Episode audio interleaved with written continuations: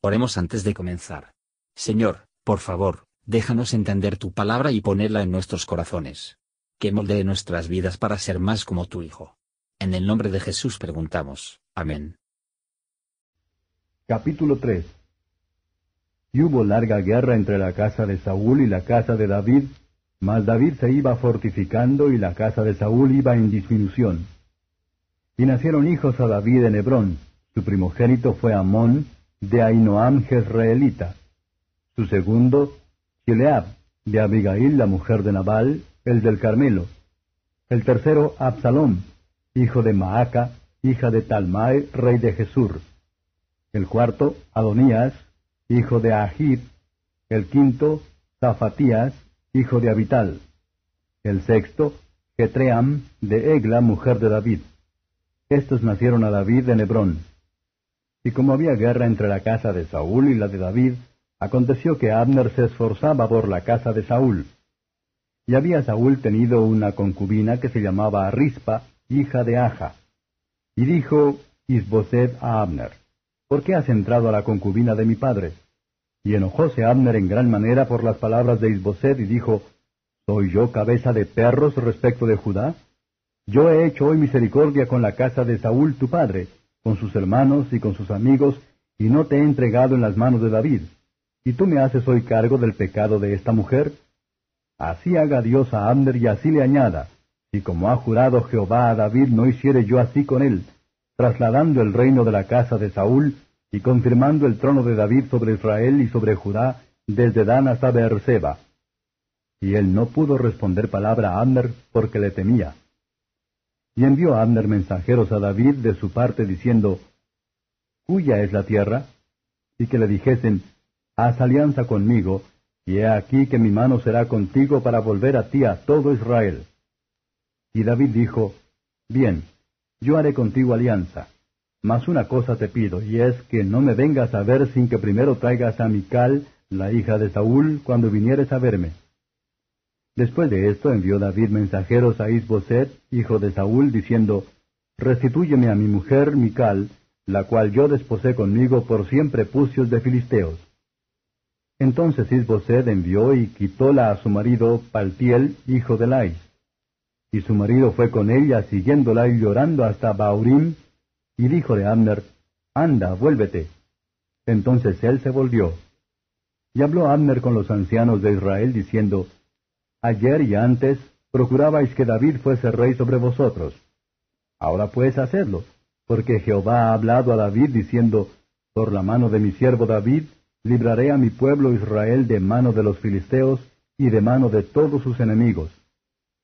Y habló también Abner a los de Benjamín, y fue también Abner a Hebrón a decir a David todo el parecer de los de Israel y de toda la casa de Benjamín.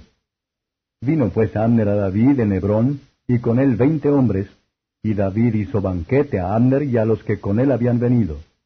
Y dijo Abner a David, Yo me levantaré e iré, y juntaré a mi señor el rey a todo Israel, para que hagan contigo alianza, y tú reines como deseas. David despidió luego a Abner, y él se fue en paz. Y he aquí los siervos de David y Joab, que venían del campo y traían consigo gran presa. Mas Abner no estaba con David en Hebrón, que ya lo había él despedido, y él se había ido en paz.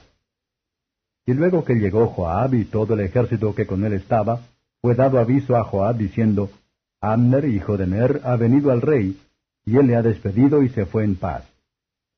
Entonces Joab vino al rey y díjole, ¿qué has hecho? De aquí habíase venido Abner a ti, ¿por qué pues lo dejaste que se fuese? ¿Sabes tú que Abner, hijo de Ner, ha venido para engañarte y a saber tu salida y tu entrada y por entender todo lo que tú haces? Y saliéndose Joab de con David, envió mensajeros tras Abner, los cuales le volvieron desde el pozo de Sira, sin saberlo David. Y como Abner volvió a Hebrón, apartólo Joab al medio de la puerta, hablando con él blandamente, y allí le hirió por la quinta costilla, a causa de la muerte de Asael su hermano, y murió. Cuando David supo después esto, dijo, Limpio estoy yo y mi reino por Jehová para siempre de la sangre de Abner, hijo de Ner. Caiga sobre la cabeza de Joab y sobre toda la casa de su padre, que nunca falte de la casa de Joab quien padezca flujo, ni leproso, ni quien ande con báculo, ni quien muera a cuchillo, ni quien tenga falta de pan.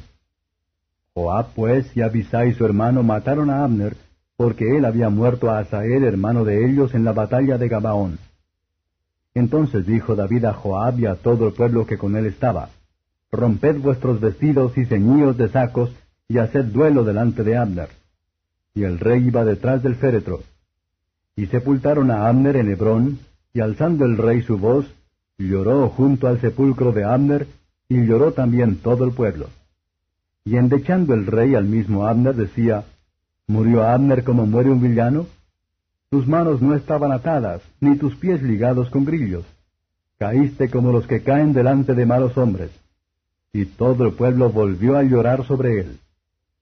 Y como todo el pueblo viniese a dar de comer pan a David siendo aún de día, David juró diciendo, Así me haga Dios y así me añada, y antes que se ponga el sol gustare yo pan u otra cualquier cosa. Súpolo así todo el pueblo, y plugo en sus ojos, porque todo lo que el rey hacía parecía bien en ojos de todo el pueblo. Y todo el pueblo y todo Israel entendieron aquel día que no había venido del rey que Anner, hijo de Ner, muriese. Y el rey dijo a sus siervos, ¿No sabéis que ha caído hoy en Israel un príncipe y grande? Que yo ahora aún soy tierno, rey ungido, y estos hombres, los hijos de Sarbia, muy duros me son. Jehová dé el pago al que mal hace, conforme a su malicia. Comentario de Matthew Henry II Samuel capítulo 3, versos 1 a 6. La duración de esta guerra trataron la fe y la paciencia de David, e hizo su liquidación por fin el más bienvenido. La lucha entre la gracia y la corrupción en los corazones de los creyentes, bien coordinado, se puede comparar con esta guerra. Hay una larga guerra entre ellos, la carne codicia contra el espíritu, y el espíritu contra la carne. Pero a medida que el trabajo de la santidad se lleva a cabo, la corrupción, como la casa de Saúl, se vuelve más débil y más débil, mientras que la gracia, como la casa de David, se hace más fuerte y más fuerte. Versos 7 a 21. Muchos, como Abner, no están por encima cometiendo crímenes de base. Que son demasiado orgullosos como para soportar la reprensión, o incluso la sospecha de ser culpable. Mientras que los hombres continúan en pecado, y aparentemente sin preocupación, a menudo son conscientes de que están luchando contra Dios. Mucho significa para servir a sus propios fines, y se entregarán a los que confían en ellos, cuando pueden obtener alguna ventaja.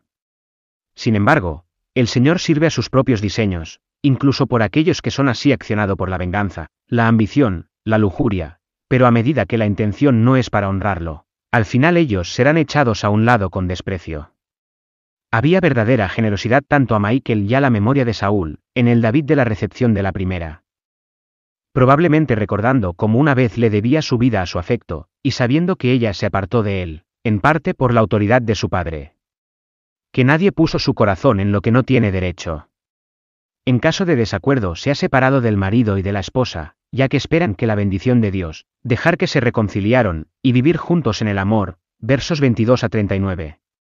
Preparados están juicios para los escarnecedores como Abner, pero Joab, en lo que hizo, actuó con malicia. David puso el asesinato de Abner profundamente al corazón, y de muchas maneras expresó su odio por ello. La culpa de la sangre trae una maldición sobre las familias, si los hombres no vengan, Dios lo hará. Es una cosa triste a morir como un tonto. ¿Cómo lo hacen que cualquier forma cortar sus días, y los que prevén la posibilidad de otro mundo? ¿Quién iba a ser aficionado del poder, cuando un hombre puede tener el nombre de la misma, y debe ser responsable de ello, sin embargo, se ve obstaculizada en el uso de ella? David debería haber cumplido con su deber, y luego confiado en Dios con el tema. Política carnal perdonó Joab. El hijo de David puede demorar mucho tiempo, pero nunca deja de castigar a los pecadores impenitentes. El que ahora reina sobre el trono de David, tiene un reino de una clase noble. Todo lo que él hace, se nota por todo su pueblo que quieren, y es agradable para ellos. Gracias por escuchar y si te gustó esto, suscríbete y considera darle me gusta a mi página de Facebook y únete a mi grupo Jesús Answers Prayer.